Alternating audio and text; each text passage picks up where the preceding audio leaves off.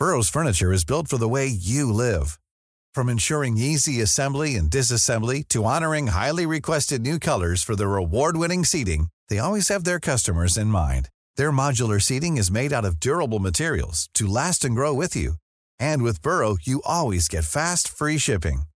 Get up to 60% off during Burrow's Memorial Day sale at burrow.com slash ACAST. That's burrow.com slash ACAST. burrow.com slash ACAST. Hey, it's Ryan Reynolds, and I'm here with Keith, co-star of my upcoming film, If, only in theaters May 17th. Do you want to tell people the big news? All right, I'll do it. Sign up now and you'll get unlimited for $15 a month and six months of Paramount Plus Essential Plan on us. Mintmobile.com slash switch. Upfront payment of $45 equivalent to $15 per month. Unlimited over 40 gigabytes per month. Face lower speeds. Videos at 480p. Active Mint customers by 531.24 get six months of Paramount Plus Essential Plan. Auto renews after six months. Offer ends May 31st, 2024. Separate Paramount Plus registration required. Terms and conditions apply if rated PG. Many of us have those stubborn pounds that seem impossible to lose, no matter how good we eat or how hard we work out. My solution is PlushCare. PlushCare is a leading telehealth provider with doctors who are there for you day and night to partner with you in your weight loss journey. They can prescribe FDA-approved weight loss medications like Wegovy and Zepbound for those who qualify. Plus, they accept most insurance plans. To get started, visit plushcare.com slash weight loss. That's plushcare.com slash weight loss. This is a more than just podcast production. Hey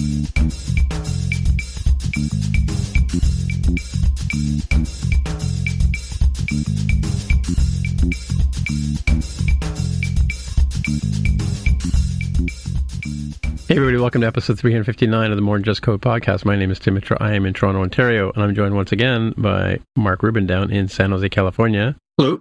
And we also have Jaime Lopez Jr. on the line in Seattle, Washington. How's it going? It's going well. Thanks for asking. Um, yeah, so we had uh, one little fact check thing that, that I put on here was we've we've talked about this many many times on the show. We've always sort of tried to figure out how many uh, developers there are out there, and this figure came to me from Adam Rush of Swiftly Rush that there are um, 2.8 million iOS developers worldwide. And I think I think you know I think when we started the show there was like maybe 160,000 or something like that. Like it's it's grown grown quite a bit. So, and that leads us into like this. The whole discussion today is going to be a, a, bit around the WWDC lottery and what your chances are of getting in. But um, yeah, 2.8 million. How do they define an iOS developer? Just anyone with a development account? I, maybe I, I don't I don't know where the actual number comes from, but um, it could be like people who are um, yeah I, I, don't know if it's actually producing them or yeah I must maybe it's maybe it's you know forking over the cash because anybody can get Xcode these days, right? Um, in fact, QA departments grab Xcode, you know, just and, and, I know Android developers who even install Xcode so they can get the command line tools, not knowing you can just download the command line tools. But you know, but uh, yeah, I don't know where the number comes from. I can maybe I can dig in and ask him. Hmm. Yeah. Anyway, he's a fellow from uh, the Ray Wenderlich days, I believe. Cool. So, I mean, you added this fact check in here about Bitcoin. What's what's your story there? Not a fact check. We don't do that on this show. This is follow up. Oh, follow up, follow up. Sorry, yeah. No, I did have a fact check. That's what the last part was. We make no claims, financial, technical, spiritual, moral, or otherwise, on more than just code. So, uh, I am proclaiming this follow up because I'm sure we've talked about cryptocurrency at some point. I saw this right before I, we started recording this show that uh, this is the title. It, the the news is in the title of his blog post. The Bitcoin white paper is hidden in every modern copy of macOS, and I just confirmed this myself because I uh, I didn't run the command that they describe. I uh, went to the terminal and navigated myself to System Library Image Capture Devices Virtual Scanner.app contents, resources, and then did a little ls to see what's in there. There is, in fact, a simple doc.pdf. And when I open that, I have preview that says Bitcoin, a peer to peer electronic cash system by Satoshi Nakamoto. What? It's actually there. I'm checking myself here. Yeah. Not that I don't uh, believe you, but I want to prove it. says if you're on macOS 10.14 or later. Really? Yeah, there it is. So, so, yeah, so, what, so what, do you think someone just accidentally checked that in years ago? I wonder about that too. Forgot about it. I wonder. Wow. Hmm. Yeah, like somebody wow. wanted to, you know, have something to test, and they, you know, they didn't put something in their git ignore file, they should have to, to keep this out, or they just were not practicing good hygiene to uh, to review. You know, what what did you put in there? And this is as reasonable a PDF as any. Um, yeah, or actually, it's in the it's in the support for uh, scanners. So I wonder if that was just a part of a unit test that got through. Mm-hmm. Could be. Yeah. Interesting. Well, this reminds me of the uh, the other follow up story, which which I'll, put, I'll find a link and I'll put it in the show notes. But uh, the Paula Abdul Easter egg that used to be in Mac OS, right? you guys remember that one? Some some uh, Apple developer was uh, working for Apple was a was a uh, Paula Abdul fan, so he he uh, put the uh, Paula Abdul image into I think it was like iOS seven or iOS or sorry System seven or System eight or Mac OS eight. Cool. Oh, I, I was not of that era for uh, joining the Mac OS family because you said System Seven or Eight or Nine, which means oh, yeah, not yeah, Mac OS. time ago. So um, I, I did not see that myself, but it's back in the '90s. I'm trying to remember. Mm-hmm. Trying to find a link to it, but I, am pretty, uh, I'm pretty sure. Yeah, hidden Easter Apple Easter eggs, ten secrets. Yeah. Anyway, I'll link to the to this video in here. But yeah, Paula Abdul was once was once embedded into Mac OS of some type when it was system software, I think, right back back in the old 68k days. All right. Um, so yeah, we'll move on to our main topic. So I got a couple of things here that uh, obviously we're here to talk about WWDC coming up, but um, to start off with, uh, I wanted to ask you guys. This is a, a uh, subject that came up. I think it was introduced last year. WWDC was this new Apple data protection, um, and there's a question because uh, I I read that some people were having trouble restoring from backup because they had um, enabled Apple Data Protection, um, which is basically a, a, like a sort of a two another two factor authentication or two factor encrypting that happens on your devices. I don't know if are you guys familiar with this? A little bit. Yeah, yeah it's, it's so, more it's encryption. I don't think it's it's two factor authentication. Yeah. Yeah. But it's meant to it's meant to protect your data that's stored in iCloud, if I'm not mistaken, right? Right. Right. And so the question is like would should we be enabling it? Should we not be enabling it? Like what would be the caveats about turning it on? Because I I'd heard potential horror stories that if you lose your key or whatever, then you could yeah. potentially lose your data, right? Yeah, I think the answer is we probably should all be using it, but mm-hmm. but I actually don't. I don't use it. Uh, yeah. And no particular reason. I just kind of never got around to turning it on. And you're right. There is the problem that you just mentioned that since it's encrypted on the server, if you lose that key, it's gone. Even Apple can't open it up. So it's a little bit dangerous. Yeah, it's always always a worry. Yep. What do you think, Jaime? Yeah, when when the news of this came out, I, I thought about it and I said, well, there are other things you can do. Like you can set somebody up, uh, maybe multiple people, I forget, um, as like trusted parties. So usually this would be like, you know, a, a parent, a, a, a, child, if you have a, you know, of age child or a sibling, a spouse or something, you know, somebody you would, you would trust to be like, Hey, everything's broke. You are the emergency who can help me unlock this. Right. So there's the, the non Apple party that can help you out. I, uh, didn't go through with this because my significant other is an Android user. And so the only iOS device you would have is an iPad mini, which just isn't that effective of a, a backup for this situation. And I decided that even though it would be nice to have this extra bit of encryption, I'd rather not lose the photos of grandma at the expense of, you know, the FBI can go subpoena Apple and find some nefarious thing about me, right? Like that's that's the trade off there. Well, don't do bad things, Jaime. That's the first trick, right? I don't know if you heard hadn't, hadn't been told that one, but there is um there is because I have like the family sharing t- thing turned on on my account, and um, but and I've also designated a, a, a trusted member of my family to be my I, I, what do you call it legacy contact, right? And uh, what you do is you you you let them know you're going to do that, and they become the person who can you know uh, access your data after you're gone, if that's you know if that's your plan. You're like, going somewhere, the, Tim? Well, eventually we're all going somewhere, Mark. but uh, the uh, the reality is kind of like insurance, right? It, you, what happens is you send them, you, you, can actually print it out, or you can or you can just email it to them or whatever. But they get a they get a barcode that lets them have access. That's sort of like a backdoor key to get to your your data should you no longer be able to pro- provide a Face ID or, or Touch ID kind of to, to unlock anything, right? So, so you're prepared. You're making sure that that someone's going to be able to continue the development of device tracker when you're gone. Good man. Yeah, 100%. And Pi Day countdown. Don't forget yeah, the legacy right. of that, that's right. that one. Yeah. Exactly. Yeah, they'll be calling you as soon as I'm gone, Mark. Trust me. uh, they can just do, you know, weekend at Bernie's with my body if they really need to get into my device. You know? Yeah. Well, I thought we I thought we established when they came out with Face ID and Touch ID that it wouldn't work with a a, a, a cadaver.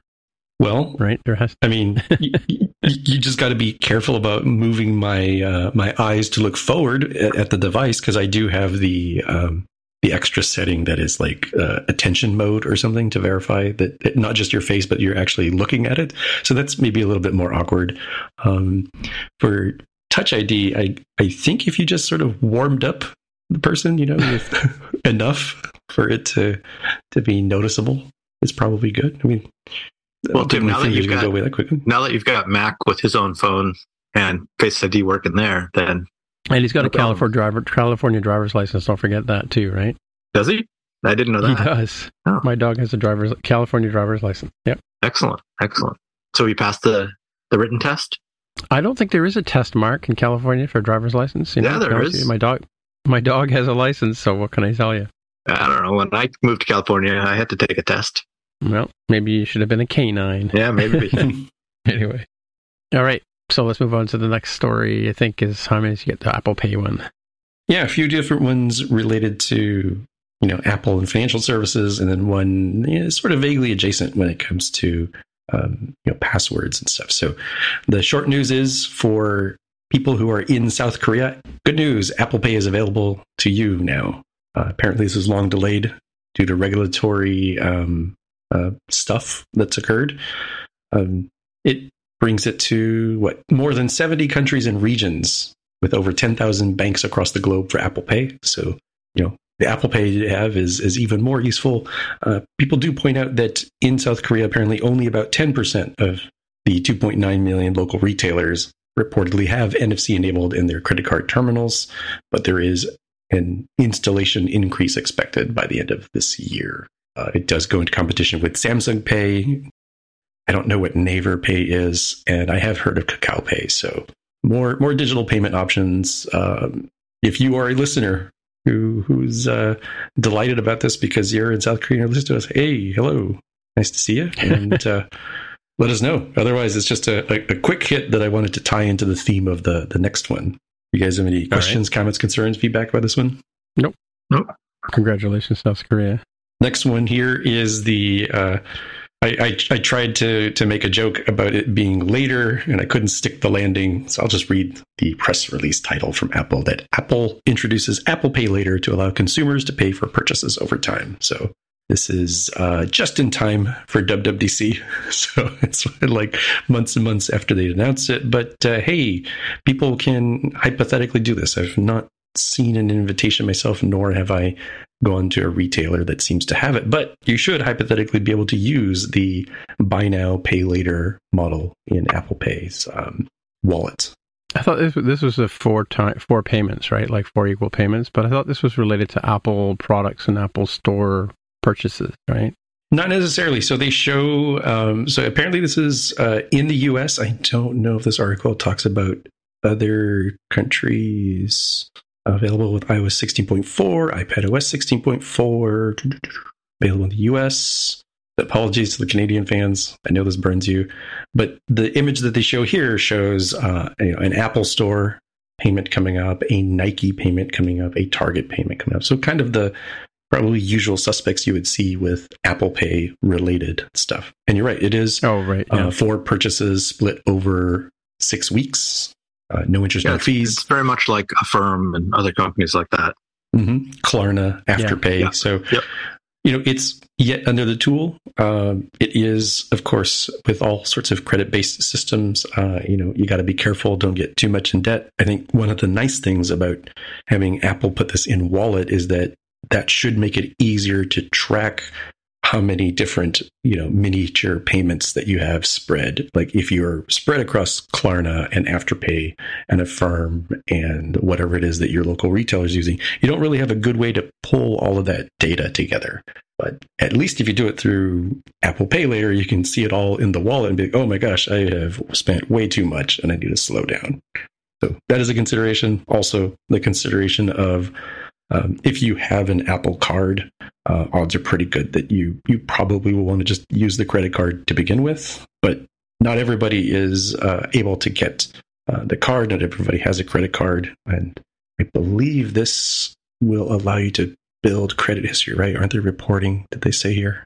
Maybe I read somewhere else that it'll will end up reporting to the um, the credit agency. So you know, for financial inclusion as a topic, this if used carefully, uh, you, you, know, like just like fire, uh, un, uncontrolled fire is dangerous, but you know, uh, nicely controlled fire is is a good way to toast some marshmallows in a, around a camp. Um, be careful with this stuff. Don't don't go wild. But it is kind of cool to see that this has finally come to fruition.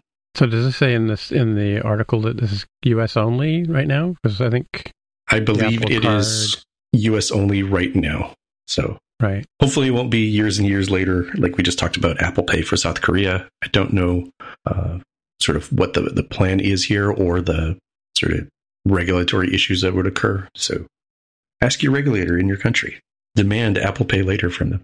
we right. do have, we do have, sorry, we do have a, Affirm here because uh, we had um, PayBright was what I like when I bought my I think my phone, I use PayBright to pay for it, and uh, it's recently been acquired or merged into Affirm, which is the company Mark mentioned a minute ago. But that's like mm. not just four payments, that's many payments. Cool. So this next one is uh, a little blog post from Cabel Sasser entitled Apple Passwords Deserve an App. And he covers in a handful of, uh, of random tweets about you know what? Apple, somebody said Apple should build a 2FA authenticator into iOS. And he says, they already have.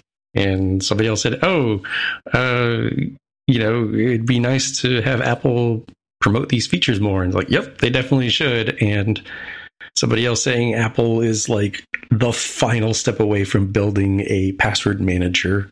Uh, and they, they, they don't. And I think Cabel Sasser here covers it pretty well that there's a lot of cool, interesting password manager ish functionality within iOS that if they didn't, you know, leave themselves sort of shackled by the fact of like you don't have an app on Apple platforms, um, they could do some nicer things to help people manage this stuff and and probably surface it and find it a whole lot easier than being buried.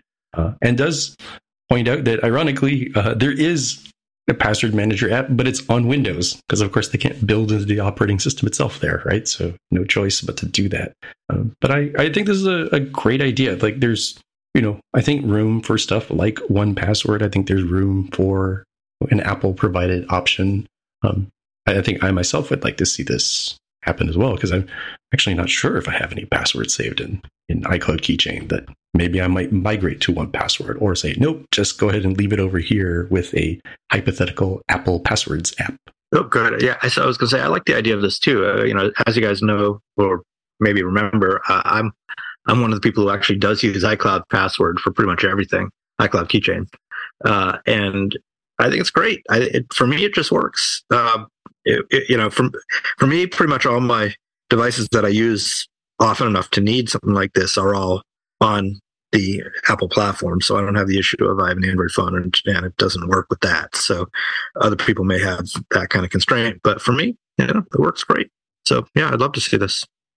We talked about uh, iCloud 2FA because I, there's a, a, gentleman who works for Apple, um, Ricky, actually. I saw him on t- LinkedIn earlier today.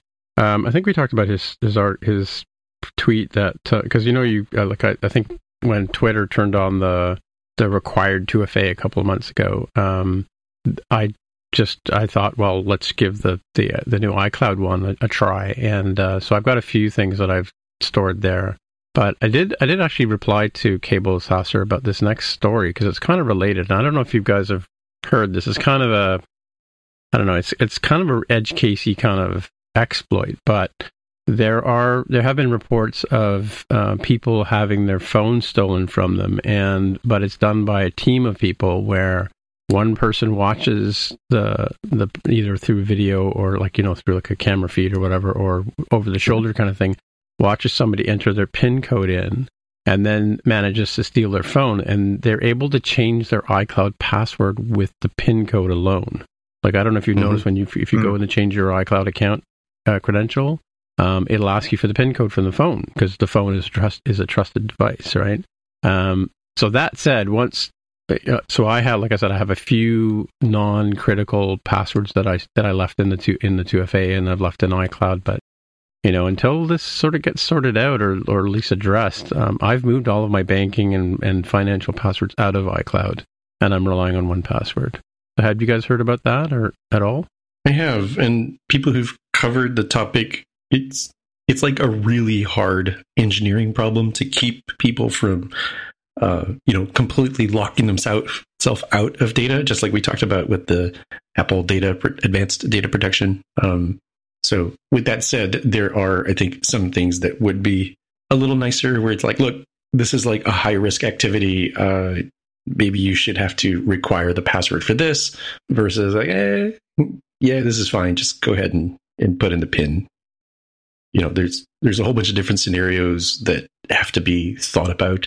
I think I agree with some commentators that Apple hasn't gone far enough in sort of rebalancing the the security over the sort of convenience, convenience and support yeah. factor. But it's it's not as if they're being negligent. I just think I agree with some folks that they, they chose just a little bit too far on the convenience and uh, customer support angle, and maybe should go a little deeper into the security. Not not a whole lot. I'm not saying they need to go whole hog and and cause people to to lose pictures of their grandparents or their kid or something like. Just more like eh, maybe you you should have to know more than the pin to to do some of the more nasty uh, things that you can do with iCloud. Yeah, I've said it before, and I'm going to say it again: that the enemy of security is convenience, and the enemy of convenience is security. I agree. Like that, that's the thing is like for me, I'd feel a bit better. Like I, I don't mind like every time I, I mean, it's kind of annoying, but every time I log into like my developer account, not every time, but frequently when I log into my developer account or I want to make a change on some Apple service, um, you know, you get that prompt on your devices for the for the security uh, verification code, right? I'd feel a bit, a bit better if they stepped it up with that, you know. Um, although technically, I suppose it's kind of a there's kind of a loophole there because if you're trying to change the password on the phone, that's also the trusted device. It's going to get the prompt anyway, right? So yeah, it's kind of it, I don't know. It's, it's, tricky. I think you know, just this whole security stuff is tricky. But I do know that um, 1Password um, is compatible with iCloud password. I know that they're they've they've mentioned they're you know not like they they see it as a competitor in that sense. You know, it is a lot convenient. I've I've used it quite a bit. In fact, I think one of one of my pet peeves about about logging into websites and stuff like that is is that when uh, if I have a password stored in 1Password, it under you know how they have that little drop down that appears below the field to so you can select the 1Password uh, pass uh, credential if you're on the site, but at the same time, I also get the Safari one over top of it.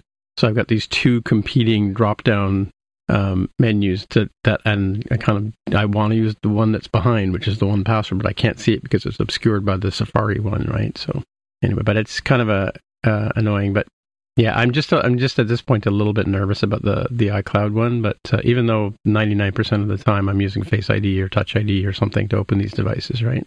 And someone could always get your 1Password password, and then you're really out of luck. True, that's true. Yeah, yeah. So it's hard to but that's what I'm saying. Like, I think, I think this. I think, I think people just need to stop doing bad things, malicious things, and then all these problems go away. We wouldn't need passwords at all. That was the case, right? If only. Yeah. No, 100% agree. That's you're you're right, and I and I do worry about that too because you know, um, I you know, 1Password having one way of getting in, but actually that that's that's one thing one thing that 1Password has done too that I think is is good is um, now if if I go to the device and I and my 1Password isn't recognized, it'll ask me for I now use Authy as my second um, verification way to get into 1Password. So it doesn't happen every time, but occasionally when when there's been enough time or you know I'm on a device that that isn't quite recognized by 1Password or the cookie or session ID or whatever isn't set, it'll ask me for an Authy password, and that happens on my Apple TVs and my phones, my my iPads, you know, Carol's devices as well, right? So I feel a bit better now that I've got a, a second, you know, second um, authentication. I mean, I, basically two two FA all the things is is kind of my approach to everything, right? Yeah, and and for completeness, because people are going to ask, Cabel Sasser does point out that uh, in the future we may be using passkeys for everything, but it will take a long time to get there. So think there's there's room to have nicer options to make this sort of stuff a little easier. Like you know, you brought up the the sort of TV devices stuff. Nothing drives me more bananas than having to type out a long password using hmm. my TV remote. I'm like, at least use the OAuth thing where I can go to a, a little website, enter a code, or even better, uh, let me scan a QR code to get me there so I don't have to type in the URL. And even better, some things will connect to your mobile device and say, well, as long as you have like a phone or iPad on the same network, you can authenticate through that app. Like there's multiple layers of of niceness here. I just want uh, just want basics because look, my password isn't one two three four five. It's this incredibly long, very challenging thing to enter that drives me bananas. I was going to say, if you've ever had to use the uh, Safari generated passwords, or they, or I don't know if it's Safari, but oh the, yeah, the keychain generated passwords, they're great. They're like something like thirty characters long with a bunch of dashes. But man, if you ever have to type one of those in somewhere where you where you don't have access to your keychain, what a mess. But you know what I do is I, I whenever I make those and accept those passwords, I generally don't. I generally let one I want 1Password to make the password. But mm-hmm. what I'll do is I'll copy those those um, passwords that Safari generates into my into 1Password, and that, that way. And I also have like a, a, a way of recognizing if I'm using sign in with Apple, and I still store the credential in 1Password because my default is to go to 1Password first, right? But what I was going to say to Jaime about the remote thing is, you do do you know about the uh, the you do use their Apple Remote app on your phone, right? Like, because you can copy and paste your passwords in there instead of keying them in. Yeah, so this is a an area. So I don't have a, an Apple TV, but when you you have a Roku and a, a oh yeah, what's the device called?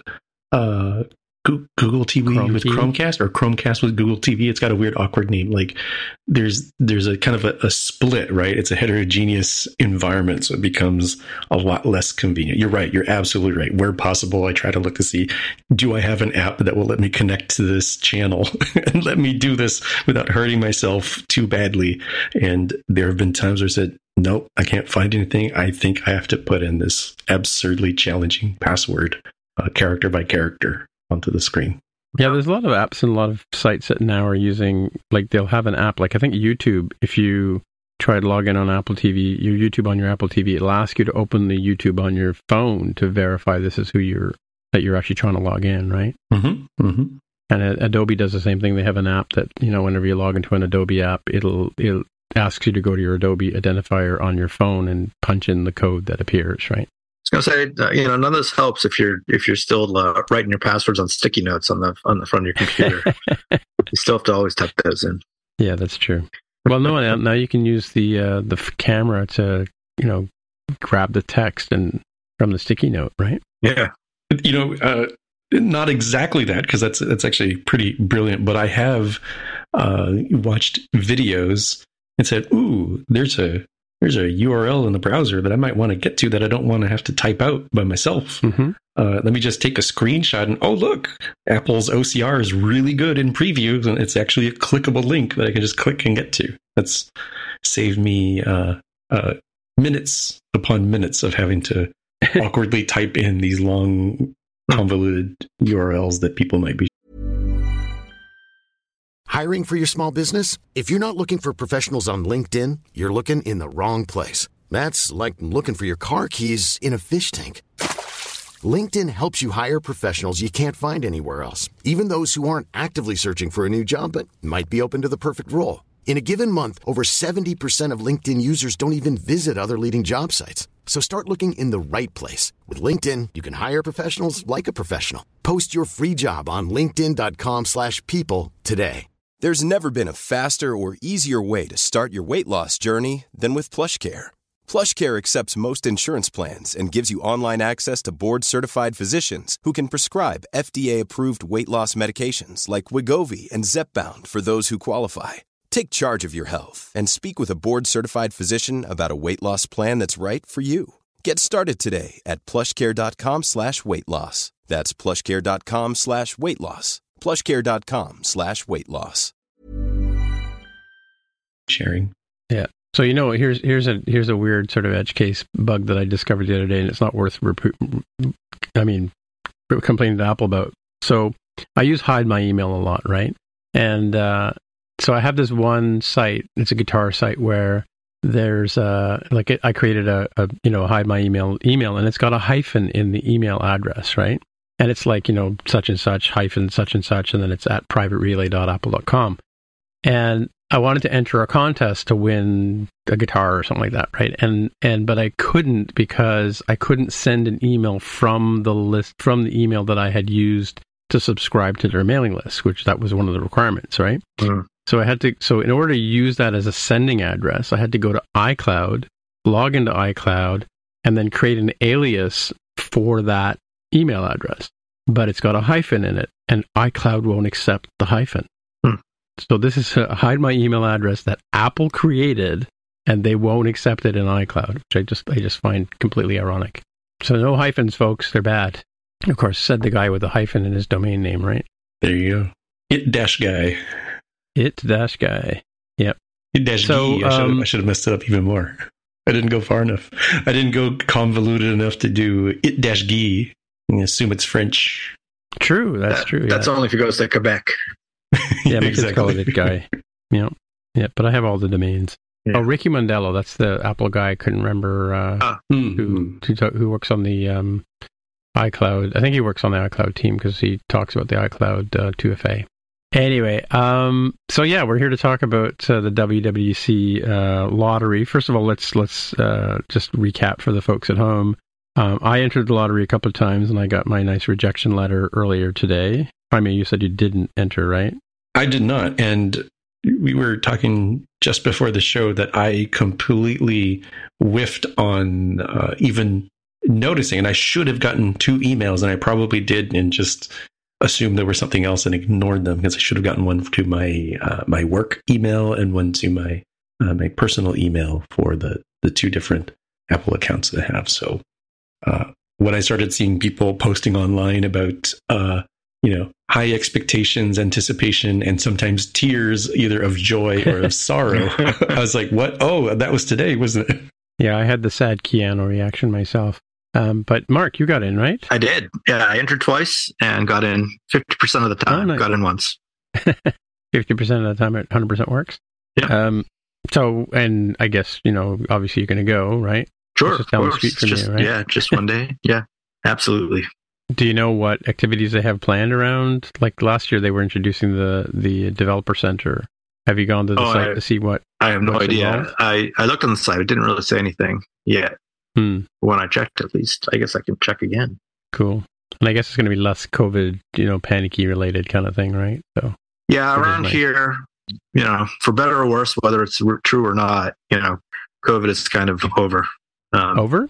Yeah, as I mean, I, I, was putting that in finger quotes as I said that. I mean, as as far as yeah, in this area around here, I mean, it's pretty much done. I mean, pretty much nobody nobody wears a mask anymore.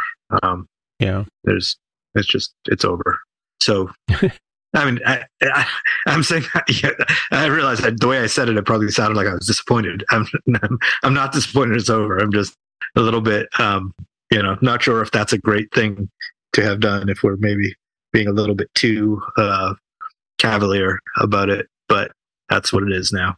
Yeah, I mean, there still are cases going on, and but here in, here in Toronto, you're right. It's it's pretty much. I would say probably there's like ten percent of us that wear masks on a regular basis, and Yeah. like on the transit, I wear it because God knows where those people have been. But, um, but yeah, in in our office, nobody wears a mask, and I'm in a WeWork building. When I go down, when I go to the office, so and people don't, you know, in the elevators, don't we? They're not wearing them, and they're not wearing them in the coffee shop on the first floor, and yeah, I think it's pretty. You're right. It's pretty.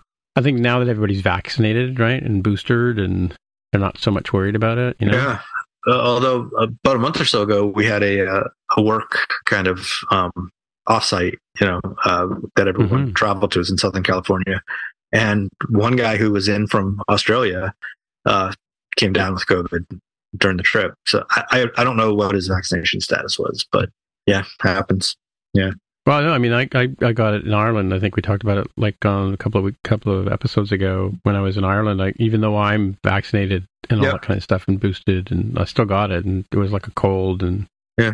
you know, Yeah, I got it last summer, even though I've, I'd had, Yeah. you know, multiple boosters and all that. Um, so yeah, Plus, I, I have some family members who are like immune compromised, so they, they have to Uh-huh. be super Yeah. careful, right? So yeah. So when I'm in, in their company, I tend to wear my mask, but yeah, yeah. But we we are still having um, our our co-host on on the Spotcast. Jonathan also works for the Canadian Health Information Network here in in Canada for the government, and uh, yeah, he, he's um, quite aware that uh, there are still cases, and the, the recommendations from their scientists there are still wear a mask, but Hmm. your mileage may vary. yep. I went to a concert last weekend, and it was one of these Mhm. general admission, packed to the to the gills Mm. kind of places. And I, you know, I sort of realized as I'm standing in there, like, oh, if you know, if somebody in here has it, we've all got it now.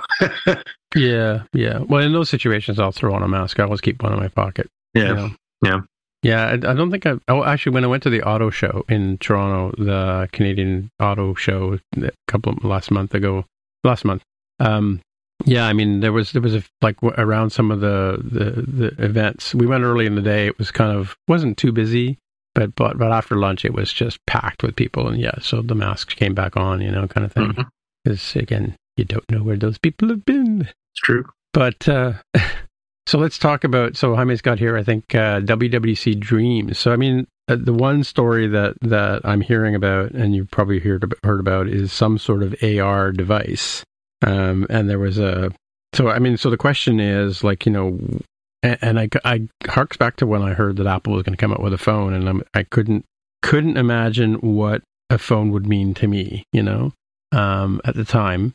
But and I don't know what, what an AR device would mean to me. What do, what do you guys think? What do you think is going to be the, the devices or, or frameworks or things that we're going to see? What are you hoping to see at, at WWDC? And uh, if there is an AR device, what do you think is going to be the main thing? Because I mean, and there was a story that Apple did um, introduce to the senior managers the device a few weeks ago, right?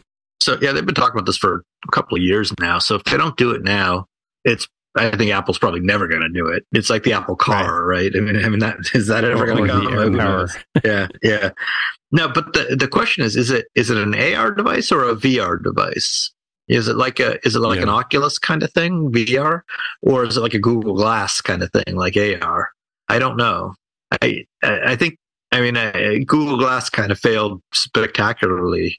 Um, so it's it's it's well, it's possible that Apple could figure out a better way to do it, but I don't know what that. Well, did Google did Google Glass fail because it was too early or the execution wasn't 100%? I mean, it was if you think about it, like if if it like it, it was sort of doing what I think the promise of it was to do what the watch is doing now, which is give us notifications so you don't have to take your phone out of your pocket as often as right, you but would, right? but people didn't like the fact that other people were wearing it, walking around, you know, potentially filming them or doing whatever, and and there's basically nothing you can do about it. So it's kind of a security, privacy kind of concern.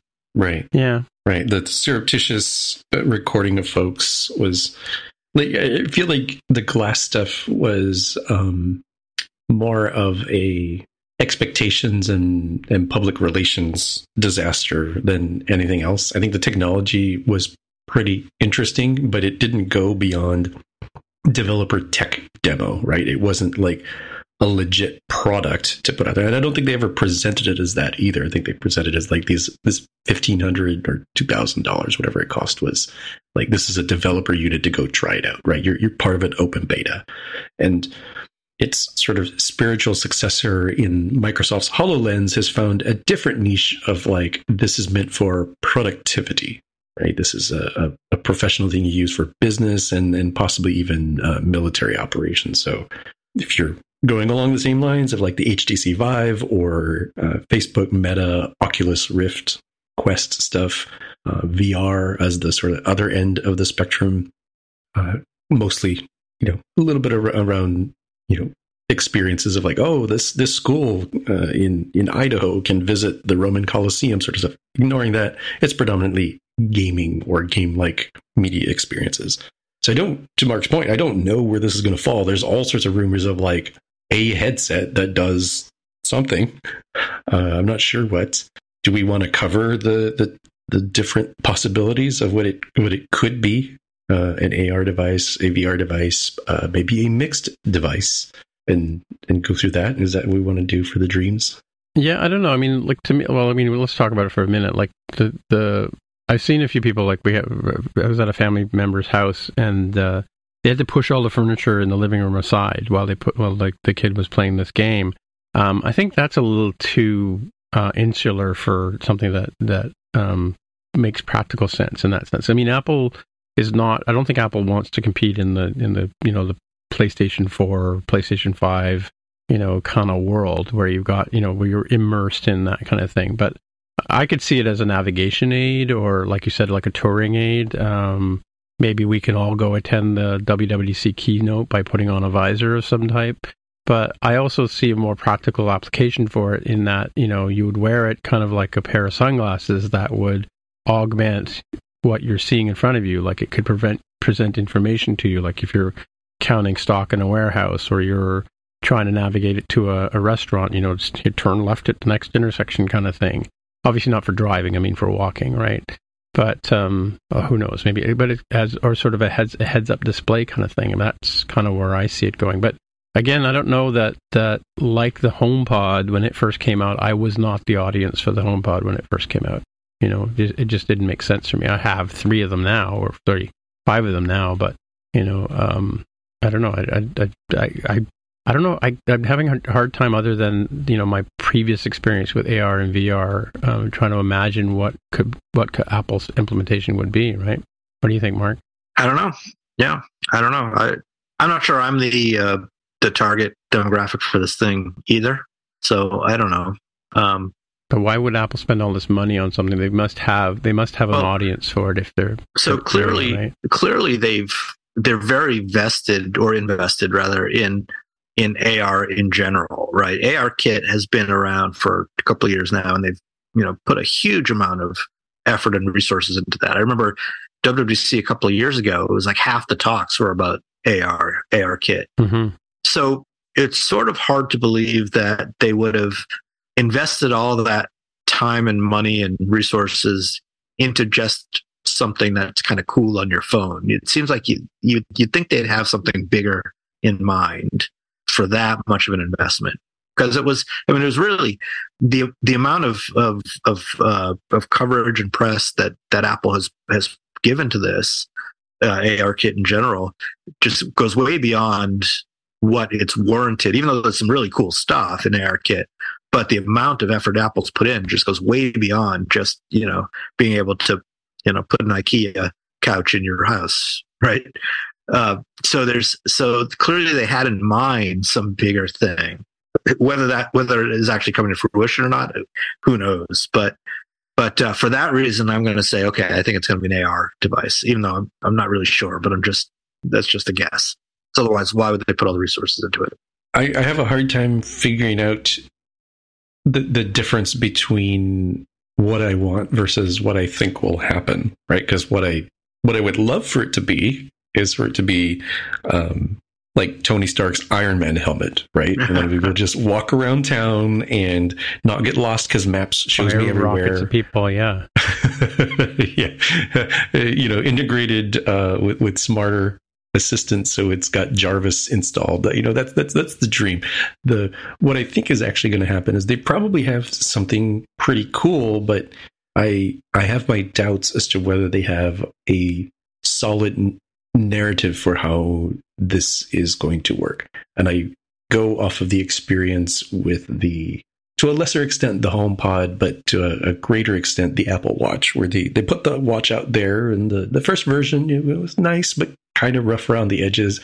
They kind of really didn't know what the watch was supposed to do. Uh, it was closer to to to fun tech demo than real product. But over time, they found their footing and said, "Oh, it's a health and fitness thing predominantly. Yes, it does other things, but this is sort of the main thing that it does. Uh, not not fashion, uh, not other stuff. Yes, payments, but but really, you know, you're you're tracking your health in some way. You're you're doing other things. Like that's a really good model.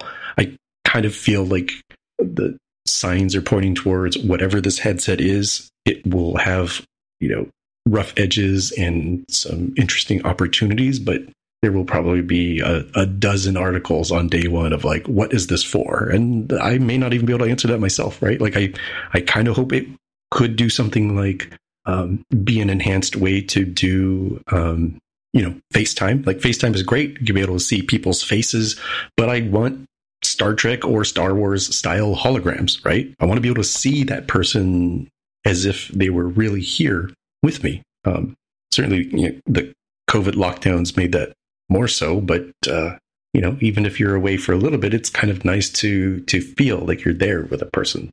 Uh, that might make collaboration interesting as well. Uh, you know, AR or virtual AR Zoom calls. yeah, AR uh, collaborations. I'm like, I wouldn't sit there and just do it all day. I'm like, oh look, I'm sitting in an office. It's like, nope, I don't want to replicate that environment, right? But I do want to be able to replicate. Hey, uh, we're standing at the whiteboard. Let's let's talk this out, right? Like there's some cool stuff there. So uh, gaming, we didn't even really touch about that uh, on the topic, but uh, gaming could also be cool, or experiences like AR, VR experiences could also be cool. So this this product, whatever it is, um, I, I really hope they can package it up really nicely and present in a fairly uh, you know, for dummies like me sort of way of like, what is this for predominantly, even though it can do other things.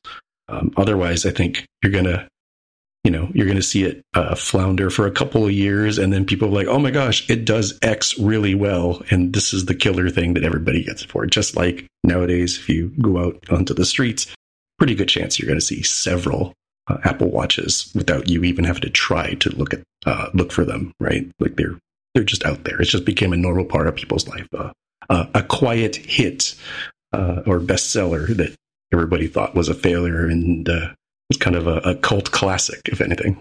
I, I, want the virtual presence thing. I want to be able to go to WWDC or attend the Oscars and sit in the audience, or, or go see a concert and just sit in sit in the audience and you know take it in, kind of thing, right? So that that would be kind of a cool application as well, right? Or like you said, like go to the Colosseum in Rome, but without having you know the jet lag, right? Yeah, yeah. Uh, I I, I don't. I, I feel like whatever it is will probably be a price that we're all going to talk about for a long time. Yeah. no regard. Yeah. Like, there's no way they could just nail the price, right? If it is too high, we'll be talking about how it's too high. If it's cheaper than we thought, we'll be like, how did they get it so cheap?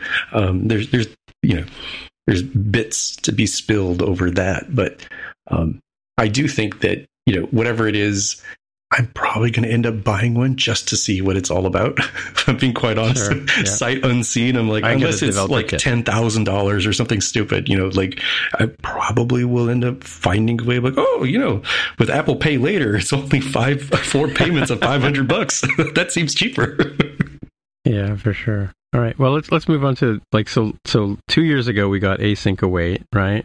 Last year we got the navigation stack uh, rewrite for SwiftUI. I was talking to Daniel Stan, uh, Steinberg yesterday. We don't have gestures yet in SwiftUI, apparently. Um, what uh, core data, like a better integration core data, maybe a more Swifty kind of core data. Although I think the, the latest information implementation of core data with SwiftUI is pretty cool. Um, what do you what do you think is going to happen in terms of the software we're going to get? For I mean, we you know we can talk about Mark's thing about the phone in a minute, but what do you think is going to happen in the world of the world that we work in for real, which is developers? What, what's missing in in the frameworks that we have or don't have yet, and what, what do you think we're going to get? It's certainly not like going to be more core data, Tim. Hate to break it to you. no, I didn't think so. But anyway, yeah. What do you think about like like well async await was uh it's kind of has it done in combine is combine still a thing or is, or is it under the hood or what do you think is going to happen in terms of what well, they're doing? Yeah, interesting. Async await doesn't directly compete with combine in my mind, but async sequence does. Mm-hmm. Um, so Ace, you know, combined is the RX Swift competitor, and, and Async Sequence does the same thing. So it's a declarative way of doing uh, doing um, uh, asynchronous uh, programming. async await, await just replaces closures in my mind. Oh, okay. But, but anyway, ta- or threads and tasks and stuff like that. No, no, no. It doesn't. It doesn't really. It doesn't really replace that stuff. Um, although they they often work hand in hand, right? You when you call a closure, you can dispatch. When you dispatch to a different queue, you use a closure as the syntax to to to, to dispatch. But but they're not the same thing. They're kind of two things that kind of often work well together, but don't, don't necessarily have to work together. Uh, but anyway, we're going. That's that's last year or two years ago. That's not the new stuff. I don't know. I was trying to think about this a little bit before before the show, and I've I've had the same problem last couple of years. Is I don't. Are you are you using Swift UI in your work? Not not much. Now, or? Not much. No, I'm not. How about you, Jaime? Are you, are you using any of that stuff? I'm not, and so when Mark started talking about the async sequence, I said, I think I know what that is. Let me go take a look at the docs. And said, Oh, it solves FizzBuzz. there you go, kids.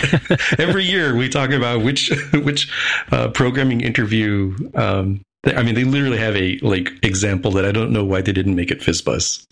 they should have because mm. it's a counter. Like, oh, how is this counter to ten for this stream? And then you know, modulo two you know, even or odd. I'm like, what? you were so close to doing FizzBuzz. Why don't you just do it? It's there.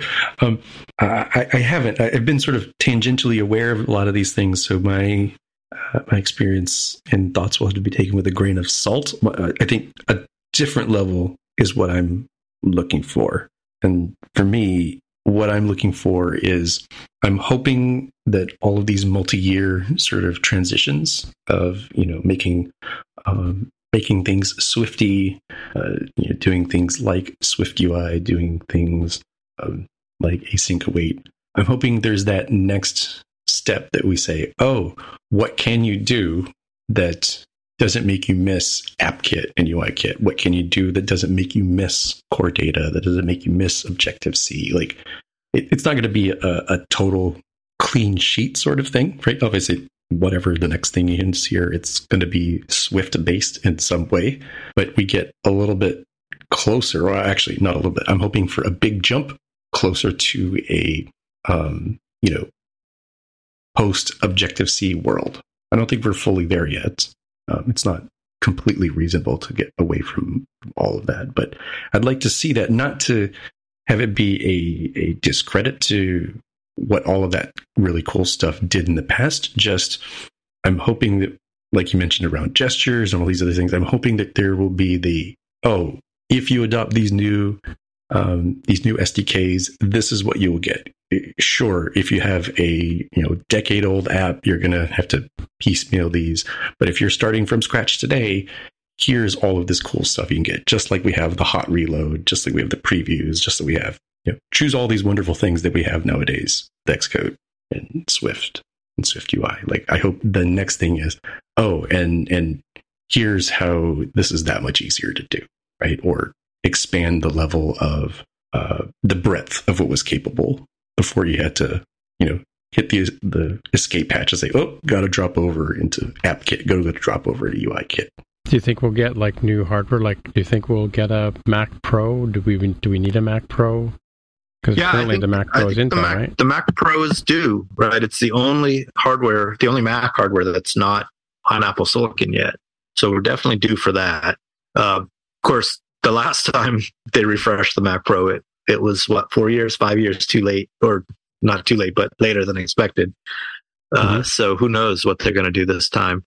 Uh, given that uh, Mac sales are apparently way down right now, um, I, I wonder. I wonder what the I wonder what the uh, motivation for Apple to bring out a Mac Pro is at the moment. But you know, maybe it goes the other way. It's maybe maybe it would boost sales. I don't know. Well, how about on the iPad? We had the the whole iPad OSification.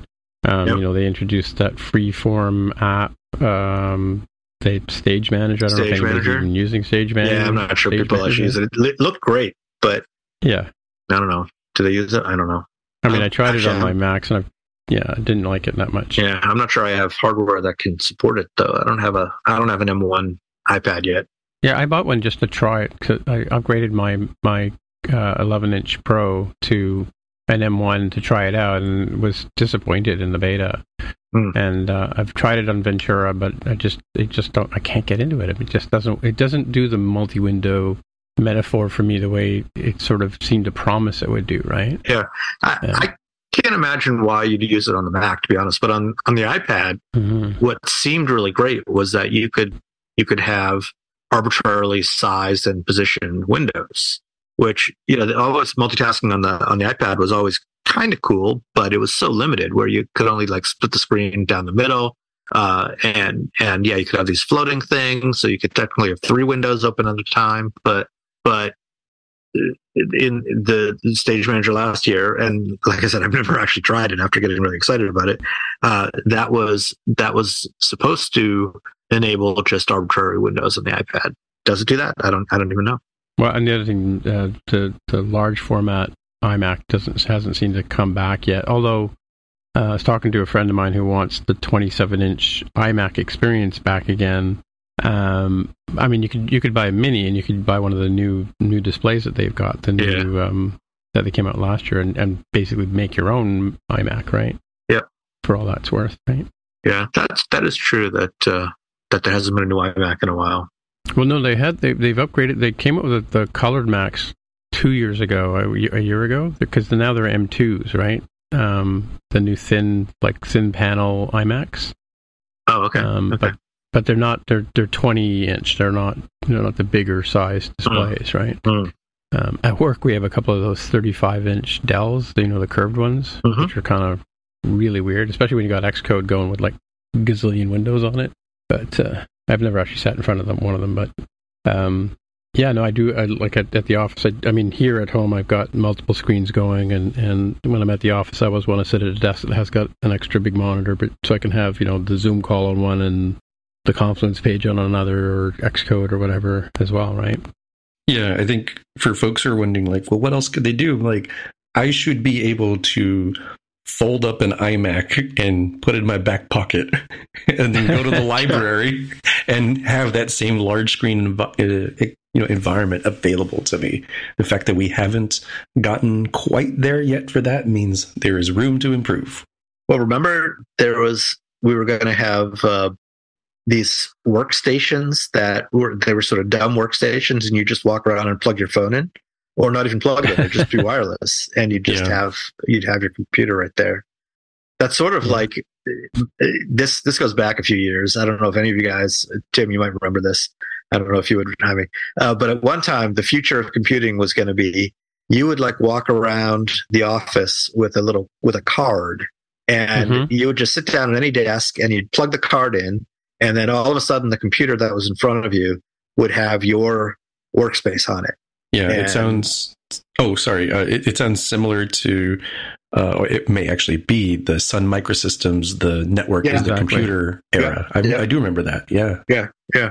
They kind of had that with with the Xserve as well, when because there was a way of doing net, network install where you could have, and they do that in schools where uh, with iPads and stuff like that, where you just you just log in with your ID onto the iPad and it downloads you know your data to the device, and and it's kind of saved on the server even though it, it looks like it's on the Mac in front of you. Yeah. um, and we kind of sort of have that with you know with chromebooks now. You yeah, kind of chromebooks can yeah, you that yeah yeah, just walk Yeah. around and you plug your computer in, and you know, like at where I worked at the bank, we had every desk had the same monitor on it. It didn't matter where you sat. Technically, you could, you know, you'd have the same experience. And like I said, at at the office that I work at now, you know, there's always a Dell or a Dell or an LG monitor that with a USB C cable on it. I don't have to don't even have to bring my charger out of my bag. Just plug my my Mac in, and away I go. Right?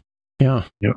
I mean, in terms of hardware, it's always hard to predict what Apple's going to come out with. But other than you know, we it- well, there was a rumor of a 16-inch iPad. Did you guys hear that one? But I don't know if it's coming for WWDC timeframe. no i didn't hear about that I hadn't seen that one. i mean that raises another point though it's and and we've talked about this before and it's still headed in this direction is that do most people anymore need a computer and Right. and the answer is, is no right you can do most things that most people want to do on a tablet or even a phone Mm-hmm. So Except for Xcode. well, that's why I say most people. It's the only the only people. Who, oh yeah, yeah. The only people Yeah. who know who need a computer now really are are developers. And video producers and yeah, Yeah, yeah, maybe, yeah, sure, maybe yeah. designers. But even designers could use a large iPad, right? Right, right. Oh yeah, designer could definitely use uh, a a uh, just a, a big monitor and some small device that connects to it without a doubt. Yeah. They don't even need a keyboard half the time. Well, we we now we have had we've had Photoshop on the iPad for years. We now have Adobe Illustrator on on there. We've got Figma on there. We've got I think there's a Sketch version on there. So yeah, you really don't need anything beyond uh like and and then again, if you have an on iPad, you got your keyboard if you want it. You've got a pencil if you want it. You know. Yeah, I'm not sure how good the how good the uh, the second monitor support is for a giant monitor from the iPad. I mean, I know you can do it. I've actually tried it. It's actually it? pretty good. Is it okay? It's actually pretty. Yeah, Mm, yeah. So yeah. because I've got the USB C uh, uh, plug on the side of my iPad, right? But the um, and the other thing that's surprisingly good is and seamless is the uh, universal control, where you you know I accidentally hit my swipe my cursor off my Mac screen all the time, and next thing I know I'm on my iPad, and then of course I can use the trackpad and the and the keyboard on the iPad to drive my Mac. Mhm. So it's kind of best of both worlds. The only thing that's missing is I think is if I want to use the pencil. Yeah, I was just that. thinking that. Can you? You were not quite at the point yet where you can write on the on the iPad with your pencil, and it just instantaneously, automatically shows up in a document on your on your. Uh, Well, you can if you use that computer. Astro, you know that Astro um, app that they had there a while ago, where you, you basically make sure it's like a you put a USB device a plug into your into your Mac, and then it lets your iPad become like it mirrors the screen that you're on. So you if you open Photoshop on your Mac and you look and basically the, the iPad becomes a window to your Mac, you can use your pencil and navigate and do things in Photoshop with the pencil on the but you're you're touching the you're using the the iPad yeah, like you're a using the iPad just as an as an input device, like a Wacom, if you will. Yeah, yeah, Yeah, yeah, Apple hasn't quite got. Maybe maybe we'll get that this year, right? So maybe maybe we'll I get they the the co- combined Mac OS iOS uh, thing that or that that I was predicting years ago. Right, a combined OS, iPad OS and Mac OS combined. You know, it, well, it's funny. Like the one, I think the one thing about. I mean, I get the, I get the, I like the idea that they're sort of focusing on iPad and, and calling it an iPad OS and and kind of having it be different. But I think that. You know, iOS as as a structure in terms of how it works with, with the way file management works and sandboxing all that kind of stuff. It it's hard to it's a different kind of metaphor than using a Mac, but Yeah, yeah. you're right. There's a lot of things I can do. Like I've gotten used. I, the last year, I've totally gotten into using the file system, you know, the Files app that's in there, and and iCloud Drive and stuff like that, right from the Mac. Or so I so I can basically put something on my Mac or put something on my iPad, just save it to the drive, and and off I go. So best of both worlds. Even though the iPad is still built on iOS, it's still a, it's a different metaphor in terms of file management, but but it it's it's workable, right? Mhm, mhm. So maybe we'll get some more utility out of out of what I'm doing air quotes iPad OS, right? Yeah. Yeah. Yeah. So it would be nice to have sort of. I mean, we we sort of do have a bit of development tools in terms of um, the Swift Playground app on the iPad. You can actually you can actually write code and you can do you know um, uh, Canvas previews and stuff like that as well. That's kind of cool. But is that really useful? I mean, as an educational thing, sure. For for people Yeah. learning how to code, yeah. But is it is it really useful? Someone doing real development work? I don't know. I don't know. Or or is it a novelty? Yeah. Well, it's it's kind of like it's kind of like um, well, Photoshop on the iPad. Okay, let's let's talk about that for a minute, right? Because I use both Photoshop on the iPad and I use it on my Mac. Mhm. Um, if I want to do something really quick and dirty and, and kind of like maybe cloning or cropping or maybe a little illustration, whatever, Photoshop on the iPad does, you know, th- a great job. But if I really want to sit down and do some serious stuff, I need to use my Mac. Right. No, I Right. get I that's, that, that- that totally makes sense. And and I'm not bashing the iPad by any means. I'm a huge iPad No, fan. I'm just saying in particular playgrounds and coding Yeah. on the iPad I'm not so sold on other than for educational purposes. I mean it's a nice it's a nice thing, but you know, I don't know. I don't know if anyone's really using it for real stuff. But I mean, Playground on the iPad is similar to Playground on the Mac, right? Like you can use the Playground app to build apps on without using Xcode Yeah. on your Mac how, as well. how often but do you do that though? Not often enough. Yeah, not not enough yeah. to make it worthwhile. But you could do it. I mean, and you get those sort of I don't want to call them Mickey Mouse apps, but they're pretty much our Mickey Mouse apps. You yeah. know, the ones that you build. Yeah, yeah, yeah. You're you're not you're not you know you're not getting into core you know the core libraries. You're not getting into you know core image and that kind of stuff. You can, but I mean you're you're not going to do that. Well, and you, you can't know, do like you would in Xcode. You can't do dependency management, right? So, package manager doesn't work on on um, playgrounds, right? I don't know. I think it does. I, I, I mean, it, for all I know, it may. but they, well, there is a resources folder. You can put. I think you can yeah. put packages in. Yeah, no, actually, you can totally 100. percent Packages, packages really? in, but oh, I don't know okay. if you can do okay. like the heavy duty, the heavy lifting ones, right? Yeah, yeah, yeah. Like the networking. I don't think. You, I don't believe you can do core data on an iPad yet, right? Mm. Mm-hmm, mm-hmm. Yeah, which would you know again for me would be nice to be sitting on the subway and writing my next great core data app, right? Yeah. So I don't know. What else do you think we're going to get from uh, WWDC Jaime? Again, I don't know if, if I'm saying this because I want the fantasy to become reality or if I legitimately think this is going to happen. But in the in their more size classes, uh, a ginormous size class that we've joked Yeah. about for years to go with that 16 inch iPad. Yeah. yeah, yeah. Um, I, I'm hoping because there has been so much, um, so much discussion and conversation, even in the mainstream media, around uh, machine learning, usually in the form of Chat GPT or Stable Diffusion and uh, a few others. I am hoping that there are pretty radical improvements to Siri, just because it kind of seems like everybody else is doing similar. Like I, I don't think anything like uh, the Echo, Amazon Echo, nor uh, Google Assistant have done anything to date.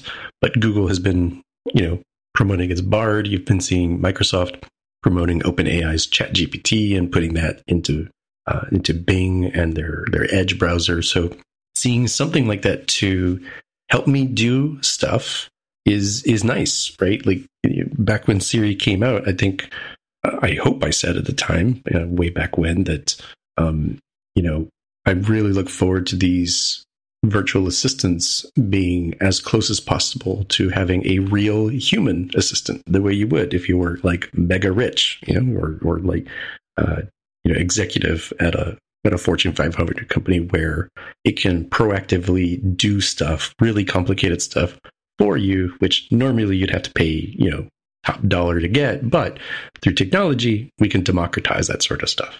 So, so that's my thing that I would like to see there. It wouldn't be a developer thing per se, unless they do something radical for opening up APIs. But I would like to see Siri get some pretty radical uh, GPT-ish powered improvements. And, and people don't really talk about this much, but I, I, I heard that a couple of weeks ago on a on a science show that it's generative pre-trained transformer. Um, what does that mean, Mark? Like, what does that that basically mean that the, the data set's already trained into it and what? I mean, ChatGPT? essentially, it's yeah, it's not really doing. It's not. It's not. It's not thinking in the same terms that that we think of artificial or the the textbook definition of artificial intelligence. It's actually very smart at figuring out um, things that already exist out there, right? Well, yeah. So none of the things that we commonly call artificial intelligence today Mm-hmm. are really what you're thinking of in terms of artificial intelligence. They're not conscious, right? They're not really thinking. Uh, and it's not clear whether, and, and there's arguments on both sides of this, but it's not clear that just doing what you're doing today a hundred times better or a thousand times better is ever going to actually be intelligence. But then you people will argue, some people will, will argue, well, you know, can you really tell the difference? And how do we know that humans aren't really just these like very super powerful machine learning systems uh, that are just so powerful that we think that we're thinking and we think that people are actually responding uh, to what you're saying by thinking about it rather than just following a set of very complicated inscrutable rules. But that's what machine learning really is right? You get a, you get a ton of data and you've got this model with with a ton of parameters uh, and the you you you build a model so you tweak the set of parameters to fit your training data as best as you can uh, with the caveat that by the way you define best is how well it does in analyzing other data than what you use to train it, right? So, so you can you can take a, a bunch of data, you can fit it completely perfectly, and it won't be a good model because you've you've fit your curves to all the noise in the data, right? So what mm-hmm. so what you actually want to do is you want to fit a model and then take completely different data and see how well this model predicts what the how it predicts the other data will or what it should give for the other data. Uh, it's easy to think of this in terms of like image classification, um, but but in terms of language, well, if you just have a huge number of streams of words that to a computer, you know, they don't have meaning; they just have symbolic relationships to each other, right? One word is one word comes after this other word, you know, 90% of the time and a different word 2% of the time. So if you're trying to generate language, well, if you have the option of using word A or word B, you're going to 90% of the time you want to use word A, 2% of the time you want to use B. And if these things are sophisticated enough and have access to enough data, then it can be a, an amazingly remarkable simulation of of writing new text. That's what ChatGPT does. But it's not. I mean, don't ever get the idea that there's some thinking being there writing this stuff. It's not. It's just. It's just. It's just creating this stuff out of a huge amount of training data. And the, the scary part is how good it is. You know how good it is at doing that.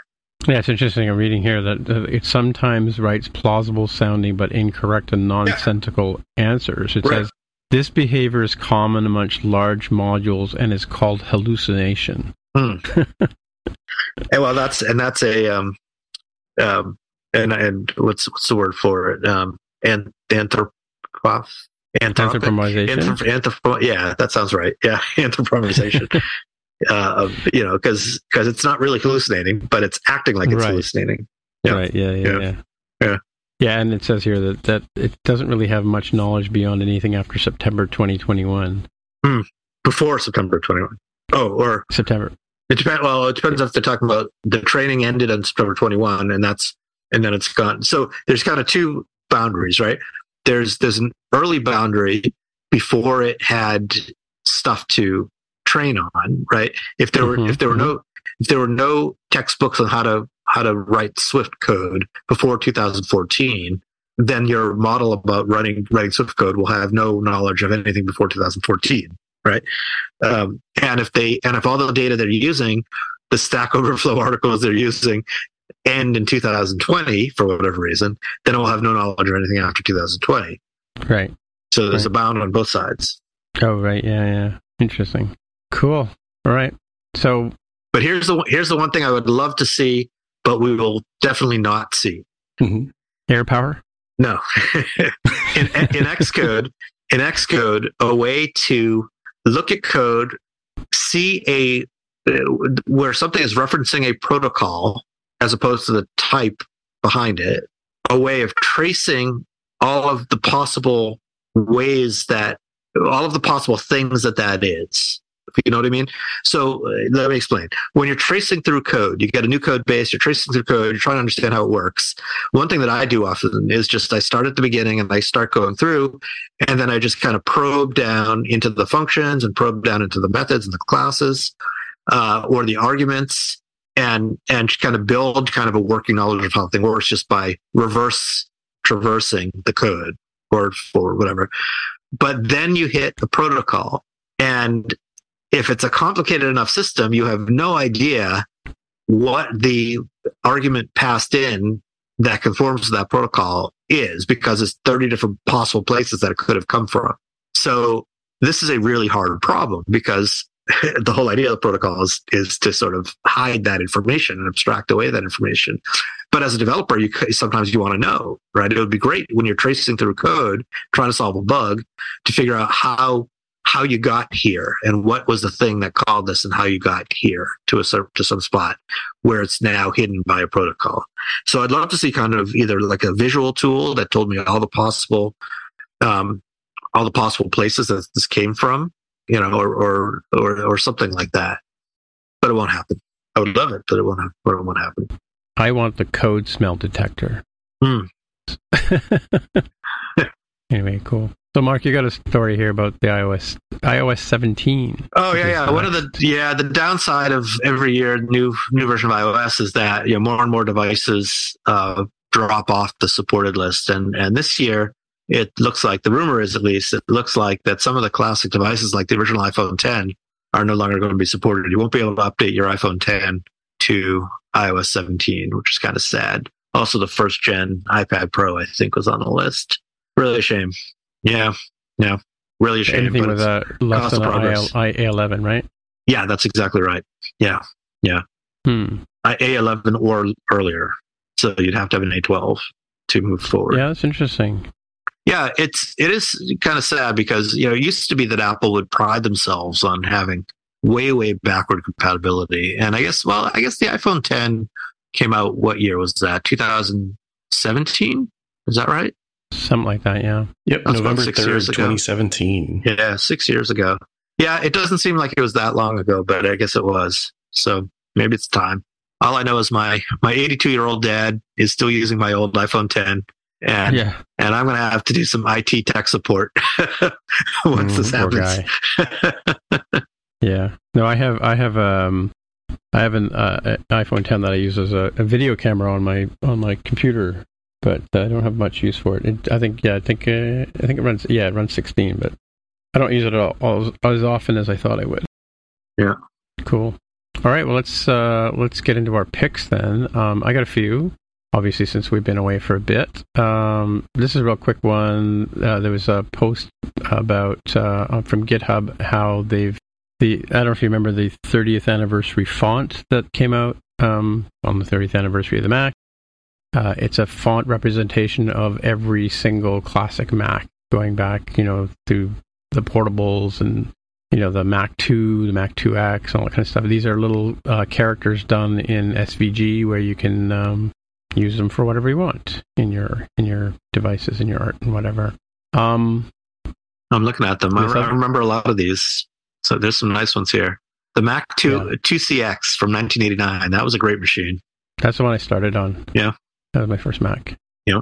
Yeah. And then uh, the next one is I don't know if people I and I signed up for more ma- newsletters than I than I used to. I still have a hard time getting through them all, but this is a link here um, from uh, uh, Eidinger.info. Um, awesome newsletters for iOS and Swift developers in 2022.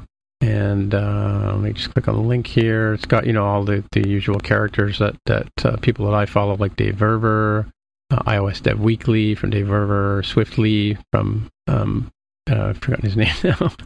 uh, Swift Evolution Monthly, you know, um, Swift UI Weekly. So if you're into the, if you want to get some some uh, regular feeds from this stuff, uh, check out these this list of um, yeah Swift Rush, which I talked Swiftly Rush, which I talked about earlier in the in the fact check, and I believe that the same person, Marco uh, Eidinger, um, I thought he also had one on on uh, podcasts, but anyway. So yeah, just check that out if you're looking for some good newsletters to subscribe to, and maybe you don't already. Um, a couple other things too. So I had Mark um, Moeykens on the show. I guess it would have been last episode, uh, talking about his Swift or sorry, his core data mastery in Swift UI book. It's a basically an image book, um, and um, yeah, so I, I, really like the way his his style of uh, of teaching. He um, graphic. It, he started out doing when Swift UI came out. He started doing these picture books to sort of keep up with what was was changing. Um, and so rather than just tell you what the code does on one side of the page, he'll tell you what the code does, and then there's an actual representation uh, of an iPhone screen to show you what it does. And uh, he's he, his style of teaching is very good because he breaks down every sort of element into its pieces and explains to them to you first and then tells you how to use them. And so his explanation of uh, the bits and pieces that make up core data, the manage object context, you know, the uh, persistent store coordinators, all that kind of stuff. He goes through each one of those things and defines them all, and then shows you how to use them. And it's it's quite a quite a deep book. I think it's 600 pages or something like that, or 1,000 pages maybe. Um, he's done one. He's done a, a, Swift UI mastery for layout, and he's done this one. He's done one one on combine. Um, but yeah, this was we were looking forward to this. It came out last month, um, and uh, yeah, I highly recommend that. How how much of it is Swift UI specific? I'm looking at the chapters, and it doesn't doesn't seem to me like it's it's limited to Swift UI, at least in the way. No, I think uh, there's there's a lot. If you're yeah, if you're trying to get your head wrapped around core data, or even if you want to have a really good understanding, I, I mean, I, his um, explanation of predicates and uh, which has always been tricky because it's kind of a in, in, a foreign language if you think about it that way. Mm-hmm. Uh, his predicates and his filtering explanation was really really informative for me personally. Mm-hmm. So yeah, because I've always and he's got a whole chart, a whole page dedicated to the different kind of things you can put into a predicate and get get what you need out of your your data. Do you know how sub predicates work now? Do I know? Yeah. No. Yeah. Is it covered in the book? I don't know. I don't know. I don't know either. Yeah. Yeah, but I highly recommend this this book and uh, if you watch if you follow him on online uh, Big Mountain Studios um, on Twitter and I don't think he's very active on Mastodon yet, but uh, he occasionally has special deals. So so if you're looking for a deal, check that out. Um, and then the other day I was watching uh, um, this uh, video by Stuart Lynch, and uh, he has a bunch of. I've been following his videos a little bit, but this one was really good for me because trailing closure syntax um, can be challenging to sort of get your head wrapped around, and uh, he does an excellent job. Here he's got a he gives you a playground, and as you go through the video, you do you follow along and code with him, and he breaks down all the sort of pieces on how closures work, and you know um, how because a lot of times in, in tutorials and things like that, you'll see people, you'll see like Mark said, you'll see the sort of abstracted version of it after the fact, or if you go into if you're working in Xcode and you start to write uh, a, a, closure and you click on the uh, click the enter key or double click on the on the definition, sometimes Xcode will shorten it up and, and kind of condense it into its sort of finite parts. But um, so what he does is he goes through the steps of how to how to write it out in, in longhand, if you will, and then break it down and shows you how to, to shorten it and then shows you what Xcode will do with it, right? And by the time you've gotten through those five different stages of, of how you could write a particular closure, because like for instance, the button syntax in in Swift UI, there are, you, you'll see you know five different ways of doing a button in Swift UI, but he kind of explains how by going through the video. He explains uh, by going through step by step in terms of how to how to compact it. Um, what's actually going on in terms of like whether you use the the action and the label and what order they're in and, and how you move the parenthesis um, from the very bottom of the closure further up and then take out the argument names and things like that, take out the commas um, he explains how that how that why that's working and how that works. And and the one thing that was really interesting for me was uh, personally was was I always wondered what the in keyword was all about. And he just he just basically said like you know you want to use the name in the code that follows the closure. And just that one sentence sort of like the light bulb went on for me in terms of just what that in keyword actually means. Right? Yeah, I remember when that first came up, people were arguing what the what the word should be because because in is not a great word. No, but nobody could no. come up with a better one. So no, we got it. Yeah, I mean, it's one of the reasons why I tried, I look at other people, different people's explanations of things. Because sometimes somebody will say something in a a turn phrase will just sort of make the, the explanation really good. So I really uh, this I know this only came out a week ago. This particular video. So yeah, if you're trying to figure out Swift closures and if you want to understand how buttons and stuff like that work in Swift UI, I highly recommend going through yeah. this this course. I may sound like a curmudgeon here, but I th- I think Swift has gone way too far in making the code like simple to write. Swifty, yeah, yeah, yeah. All of these crazy trailing closures and you know not having to use a return statement. While they're all great in some places, it it's so easy to make completely unreadable code with mm-hmm. those stuff, those things. It's, it's really a shame. Oh, it's like my pet peeve, the one letter variable name. Yeah. Like, yeah. I wake up in the middle of cold sweats in the middle of the night thinking about those. Um, yeah. Yeah, so highly recommend that one. And then this other one came up. Uh, I, I just stumbled across this one. This is this is the whole series from. I'm just going to get his name. Um, tundsdev is is is his his handle. Um, English dude from the UK. I actually stumbled across his uh, add deep link into your app um, uh, video. It's a bit long. It's about an hour and 15 minutes, but uh, but and again another really good explanation of deep linking and the URL components and all that kind of stuff that goes into parsing it. Uh, the the uh, say like the first you know quarter of the of this particular video is about uh, deep linking, but uh, it goes through a really good explanation. But this this whole thing I've given you here is the beginner's guide to the navigation stack, which is a new thing that we got last year from Apple. Um, SwiftUI navigation was was weird to begin with.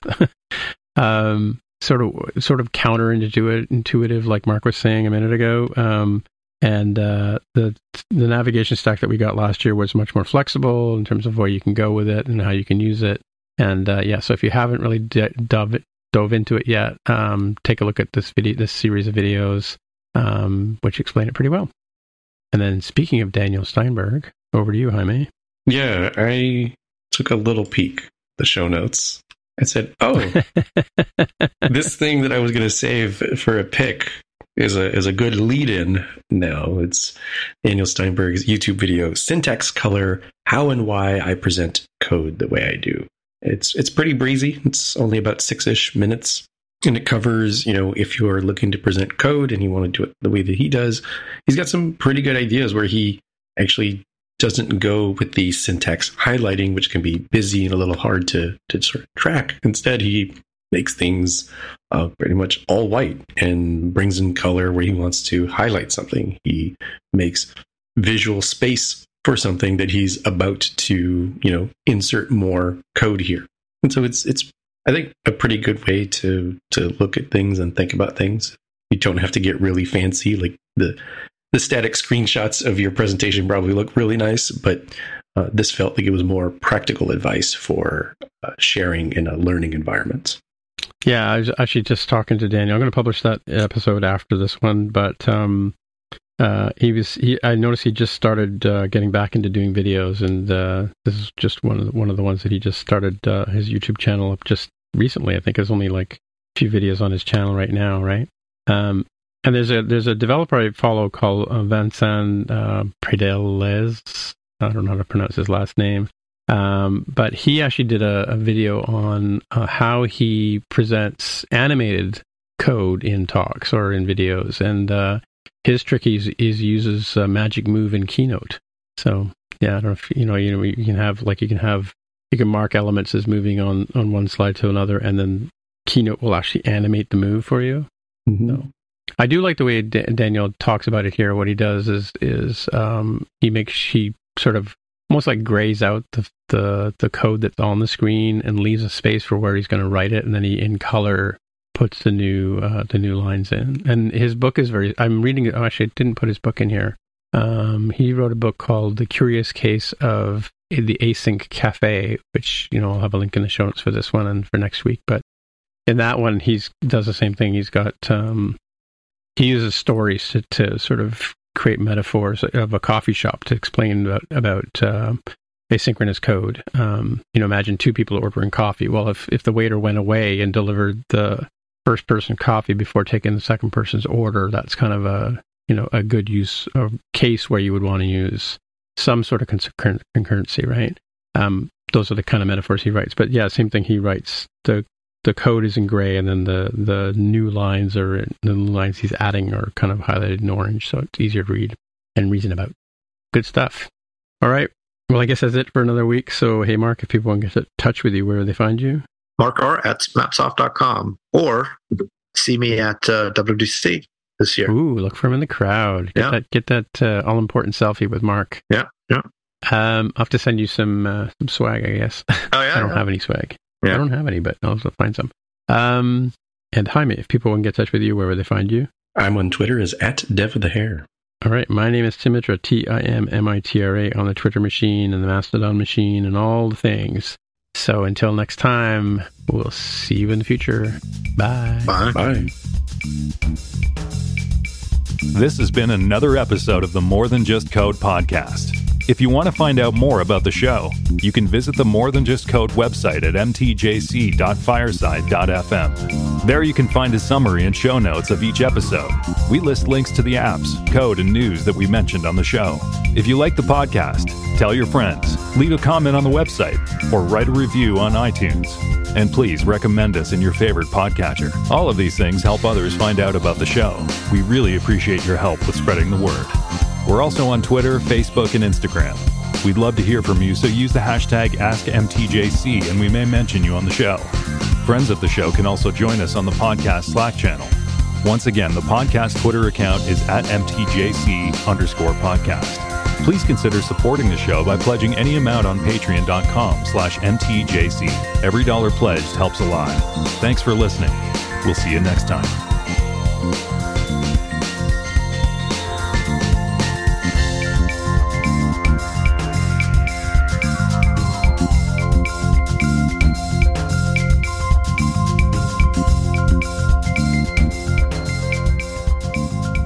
So are you guys still doing? Are you still doing uh, Spotcast every week? Yeah, pretty much. Well, oh. um, we took a break last summer because there was no Star Trek stuff. Mm. But uh, I mean, like like our season five was almost was fifty weeks or something like that. I think Jaime. Yeah, it was pretty close because because just one thing led into the other. But um, this year they seem to be doubling up stuff. Like um, Bad Batch and Mandalorian are on at the same time, like same within weeks of each other. And um, what do we have after Picard coming up? So I think what we ran into was what we consider a season is kind of loose. It's usually around yeah. Star Trek, but you know, if Paramount Plus doesn't have anything, sometimes uh, like HBO Max might or another yeah. channel. It kind of Disney Plus. It kind of depends. I think this year will probably be a little bit different because uh, the Marvel stuff is going to cut way back right? They sort of right. Uh, overextended themselves. So they're going to cut back. Disney's cutting back. Paramount seems to have run into some uh, probably COVID related production issues like, whoops, Discovery's going to be a minute. Uh, Strange New World is going to be a minute. Like there's not the back to back to back to back stuff. So we'll probably have more uh, mini breaks or even a hiatus where we didn't have one last time just because everything happened to line up that way. Yeah, the other thing that's happening is too is that I think the the the bloom is off the rose on streaming media. Like um, the like the numbers for broadcast television are tr- still pretty strong, and and theater movies are pretty strong. But um, they're finding that um, the people are dropping off of streaming, and and or like like the Netflix is the stuff they're doing, the shenanigans they're going through. It's if you look at the numbers, the I don't think they're getting as many people um, streaming as they thought they were going to get there's too many services. Everything's diluted. Quality is not well. That's there. true. That true. Yeah, that's true too. But I mean, because you know Disney was hard at it for a while, especially with the Marvel stuff and and even yeah. Star Wars. I mean, I I think Star Wars kind of took a step look back after um, Solo, right? They kind of they kind of you know they that's when they stopped making movies, right? Um, although I think they did one more Star Wars movie, right? Isn't that Rise of Skywalker came after Solo? I think, but um, mm-hmm. I mean, they had to finish the trilogy, right? That would have been pretty, uh, pretty shocking if they didn't. They just stopped doing the other side stories. True, and the TV shows are that much better. But um, especially Andor, Andor is really good. But um, yeah, so I mean, like it's it's kind of like the and, and, you know we're talking about this all the time on on the show, and, and that they're um they're cutting back on on the productions they're making, right? Especially Marvel. And um, who's the guy that left um, Marvel and's gone over to the other camp? Um, is it a director? The, Are you thinking of? Yeah. Um, oh man, I see his face from Guardians of the Galaxy. yeah, that guy. Yeah, yeah. And and the Suicide Squad. Oh my gosh. James Gunn. There you go. James, James Gunn. Gunn. Yeah, yeah, yeah. He's he's gone over to the Disney camp, I think, or the Paramount Plus or something. Or the DC. DC, camp. right? He's right, run. He's essentially the Kevin Feige person who is um, running the whole. Uh, I don't know cinematic universe that they're trying to start over there. So it's it's going through another restart the uh, DC world. Yeah, so I mean that's that's the so all all of those things sort of play into um, how we're doing with with podcasts. So it's funny though, you know, um, Amazon Music just added podcasts, and and we're getting a weird spike in um, our statistics, um, which is which is helping. it's is actually is actually giving better numbers than Apple Podcasts does, which is which is strange because Apple Podcasts usually leads the way, right? So so I, I think it's a mistake, but I think we're just going to let it ride, and hopefully it'll push us into the next level, which you know will give us more. It, we're kind of where we were in the first or second year of Spot of uh, more than just code, where we were still sort of floundering along. We used to joke about having three listeners, you know, which wasn't too far from the truth, but you know, uh, we need to get to like the the platform we're on. We need to have like 500 listeners a week to sort of get to have them take us seriously, right? So but, so, do you uh, think yeah, there's like just... the uh, bank error in your favor if you remember that card from Monopoly? Yeah. Well, like like Amazon does have statistics. Like if I go to Amazon podcast and I look at the the listens over there, right? I think they're much more conservative in terms of what they're counting, and I think that the the provider, the Red Circle people that we're with for hosting over there, um, they're count. I think they're they're double counting or triple counting or quadruple counting. It's like it's way way bigger the numbers over there that they're reporting is from eh, being on Amazon Music than what is really happening, right? So, but I'm I'm not going to mention it. I'm not going to point out their their their bug because it's in my favor, right?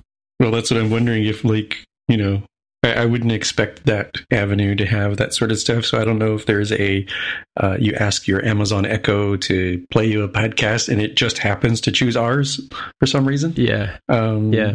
Or if a, uh, a, a sneaky friend of the show has uh, you know left a little Easter egg surprise. Hey, we were just wondering if you'd remembered. no, I, I had but uh, Zoom decided to install right at the last second. Oh, the update. Oh, I've had that happen too. Yeah, yeah. Thing. And before that, I couldn't find my headphone, headphones. We use Google Meet mostly. Oh yeah, mm-hmm. yeah. But I'm not on my work machine. Um, on my yeah, we use uh, for that core coffee thing that I go to every couple of weeks. They use Google Meet over there. I'm not a big fan. Yeah, I kind of like Zoom better actually, but I don't know. Yeah, what do you do? Well, Google's always been sort of weird. I mean, they used to use it at Wonderlic all the time. We and we had no end of problems with it. Yeah, I can't. What did we switch to? I guess we must have switched to Zoom.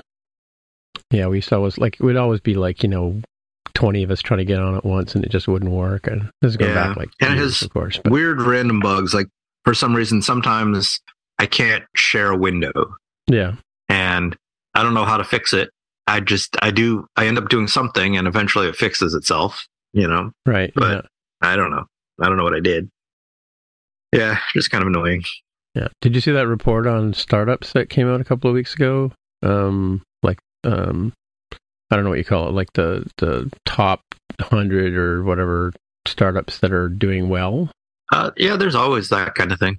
We were in it like around thirty, something like that, which is pretty yeah. good for us. But you nice. guys were number one. Yeah, yeah, yeah. Setting the pace. Yep. As we say at SpotHero, everything's a car analogy, right? Is it? Yeah, setting the pace and you know, uh, you know, it's, yeah, it's all yeah, all car metaphors. Yeah. Well, for us, everything is a food metaphor. Oh yeah. Hmm. And I mean, you've pasted in the uh, async sequence you were talking about. yeah, because they say, uh, you know, in the following example, the map method transforms each int received from a counter sequence into a string, mm. which you look at the code and like, yep, that's Fizzbuzz right there. Like it's it's it's there. You're pretty much there. Oh, it's got the even odd thing in there too. Yeah, cool, neato. So, Mark, I have tickets to see Peter Gabriel and oh, uh, and Eric Clapton one night after each other. I didn't know that, that Peter Gabriel had announced uh, North America tour. Yeah. Wow. Oh yeah, yeah. It's been out for. He's got a new album out. He's been. Yeah. I follow him on on, on Facebook, so that's why probably you didn't see it. But um, well, I knew he had he was he had a European tour, but oh, okay. Just last week they announced it. North American yeah. shows. Okay, let me see. Is it too late? Let's see if it's too late for Mark and Eric Clapton as well, right? Over 11th at the Chase Center. Yeah, I'm going to have to go to that. Tickets probably haven't gone on sale yet. Eric Clapton, they have. No, no, uh, Peter Gabriel. Really? Well, I don't know if they have. them. I, I got mine a month ago. Oh, really? Yeah. Right. Mind you, I think I got them on the Peter Gabriel fan club buy them now kind of thing, right? Hmm. Where do you go see them play? Uh, yeah, they are on sale, which means there won't be good seats left. Crap. The Chase Center in San Francisco. Mm-hmm. Yeah. Um, crap. floor Sorry. seats in floor seats in the middle section, seven hundred and fifty bucks. Is that reseller or brand new? That's Ticketmaster, which, yeah. which is probably like their surge pricing thing that they have, which is crap. They've added surge surge pricing? Not surge, but demand pricing. Yeah, Ticketmaster oh. is a bunch of thieves. Crap. Yeah, darn. Wow, how did I miss this? The seats are there's not a lot of good seats left. I'm sitting on the opposite side of the the arena from him. Like that's where I first saw him when I first very first time I saw him back in the in the 80s. But um, I saw him once. Somehow I lucked into these tickets um, when he was doing the uh, the Up tour, which was his last big mm-hmm. tour. Uh, yeah. He, he he was doing the theater in the round kind of thing, where it was a yeah yeah. I was in the second row for that, Wow, that was pretty amazing. Yes, yeah, that is pretty cool. Yeah, yeah. How much did you pay for those? It wasn't unreasonable, as I recall. I yeah, you know, because that was long enough ago. I wasn't spending you know hundreds of dollars on tickets, concert tickets. Yeah, those, yeah, you know, gotcha. twenty years ago. Um, so I mean, it. There, I, I can't imagine I would, it would have been more than hundred bucks. Can't can't imagine it was. Yeah, well, we we were up in the stands for that one, and uh, but but still, even with the theater in the round, it was still pretty cool, right? Like, didn't matter where you sat, you had a good seat, right? Yeah, yeah. Um, Yeah, this is at this. So this is at the Chase Center where um, where the Golden State Warriors basketball team plays. It's Mhm. a it's a nice Mhm. auditorium, but it's big. They can they, like fit an ice rink in there? Um, Can they fit? they could, but they where don't. Raptors where the Raptors play the the the, the actual um, I don't know what you call it the boards or whatever that they play on are so far away from the from the Yeah, seats because yeah. it's an it's an ice rink, right? Oh yeah, yeah, yeah. I mean, they. I, I, I, I'm sure they could. hundred percent sure they could. Uh, but there's no San Francisco hockey team, so they don't. There's a San Jose. oh, it's in San team. Francisco. Oh, this it's is in San Francisco. In San Francisco, yeah, yeah. No, in, in San Jose, where the Sharks play, we got the SAP Center, which is uh, which is very similar actually to the Chase Center. Yeah, Chase Center is newer and nicer, but it's you know similar size. But yeah, they definitely have hockey and, and concerts. do they not have many shows there in San Jose? No, they have plenty. They have plenty. Yeah. Yeah. Yeah. Um, it's it's sort of 50-50. If it's if it's a big name show, it's sort of I mean that yeah, I mean, as much as I, as it pains me, the um, you know, still the premier place is San Francisco for shows, uh, for the big name shows. But there's plenty of of big you know, plenty of big name people come to San Jose. Like Paul McCartney came to San Jose instead of San Francisco. Oh, really? Wow. Yeah. Yeah. Yeah. Hasn't been to Toronto in forever because I've not seen him. McCartney. You know who I just saw last weekend? Uh, this is the show I was talking about that was in the pack general admission. Um, Hmm. Was have you heard of Molly Tuttle? No, is that a person? That's a person. Yeah. So Yeah, she's no, no, she's a she just won a Grammy of for best bluegrass album, and she she was nominated for best you know best new artist bluegrass. So was a mosh So- pit? was there? no, it wasn't definitely wasn't a mosh pit. But uh, so you know, I was a little concerned that it was going to be a little too country ish because Yeah. I, you know, I listened to her album on on Apple Music, and it, the album itself is kind of country ish. But I was pleasantly surprised. It was very like shredding bluegrass style, which is which is great. That's that's a lot of fun. You know what I mean? The really really fast, you know, guitar picking Yeah, and, yeah. and banjo Yeah. and, and mandolin and all that. And and the coolest thing is that even so, even though she's like a you know huge national star now and is based out of Nashville, uh, she she grew up in Palo Alto, California. Oh, Um, really? yeah, and and so she played at a tiny, tiny club uh, that she said it, it's ten minutes away from where she grew up. And her dad, her dad is um, sort of a well-known Bay Area musician who is one of the teachers at like the the big local guitar shop. So all the Oh, all the yeah. musicians know the dad, right? So it's Right. yeah, it's kind of a cool. So when she came, you know, she had him come up and do a couple of songs and all that. So it's kind of a cool kind of homecoming. You know, local kid makes big, you know, kind of thing, and comes home and yeah. So great show. If she comes around, you should check her out. A lot of fun. Cool. Just reading another one of these pages by this uh, iDigger guy. How to support all the various people out there. Notice my name's on on there. Bastard. Huh. Interesting. So I can get tickets for Peter Gabriel on the second deck. Yeah. There's lots of those available, and they're cheap. I'm on the third deck, so I don't know what you're Yeah. talking Well, I'm on the second No. deck, I guess, technically. yeah, they're pretty cheap too for tickets. They're only seventy three bucks. Yeah, that's about what I paid. Yeah, but at the same time, for uh, I got tickets for Steve Hackett, guitarist for Mhm. Genesis, Mhm. as opposed to Peter Gabriel, singer for Genesis, for uh, eleventh row at a place that probably seats about five hundred people uh, for like seventy five bucks. Yeah, Yeah. that's I, I'm not going to go. amazing. I, I passed on his tickets this year, so I've, Oh. I've seen him the last three, four years. Oh, he is. He's like one of the the must. I have seen shows. him like 11 times. Yeah, I know. I've- He's he's doing Foxtrot at fifty this year. no, I know. He's doing Foxtrot the whole way through. He did. Uh, he did selling England by the pound on the last last time. tour. Yeah, yeah, and seconds out. Yeah, yeah, Yeah, seconds out would have been a great show to see for Yeah. sure. yeah, yeah. It's my favorite album by them. Yeah. Who else am I going to see? I'm I'm seeing uh, Ringo Starr uh, in San Jose. That'll be yeah, fun. mention that. Yeah.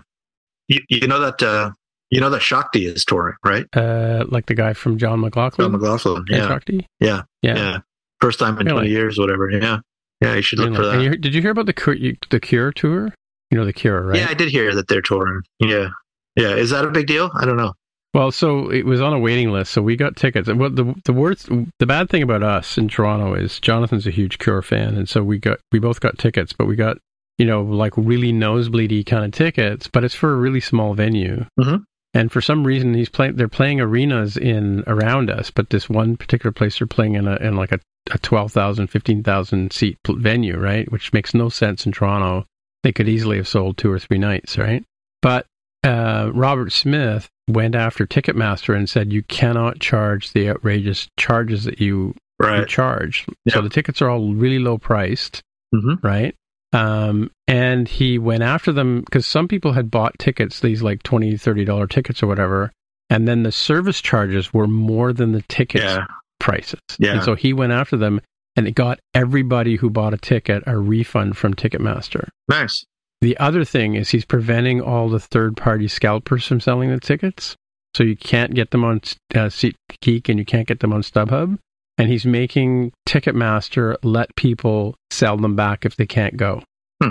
Right. So he's like totally, to- like like Taylor Swift, the uh, the whole Ticketmaster deal, right? Yeah. It kind of seems like momentum is building up to take down the Ticketmaster monopoly, which is long overdue. Yeah.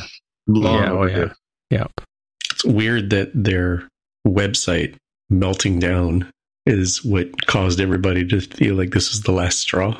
Yeah. It kind of seems like the the the least non-crime thing that could have happened. Yeah. It's like of all Yeah. the things you got, it was this. All right, sure. What? How did the site melt down? Oh, I missed that Taylor. Swift. Oh, Taylor Swift. So Oh, okay. yeah, so all you know, basically, a bunch of congressmen had their teenage daughters not be able to get tickets for Taylor Swift. Oh, really? So all of a sudden, Congress is up in arms about it. really?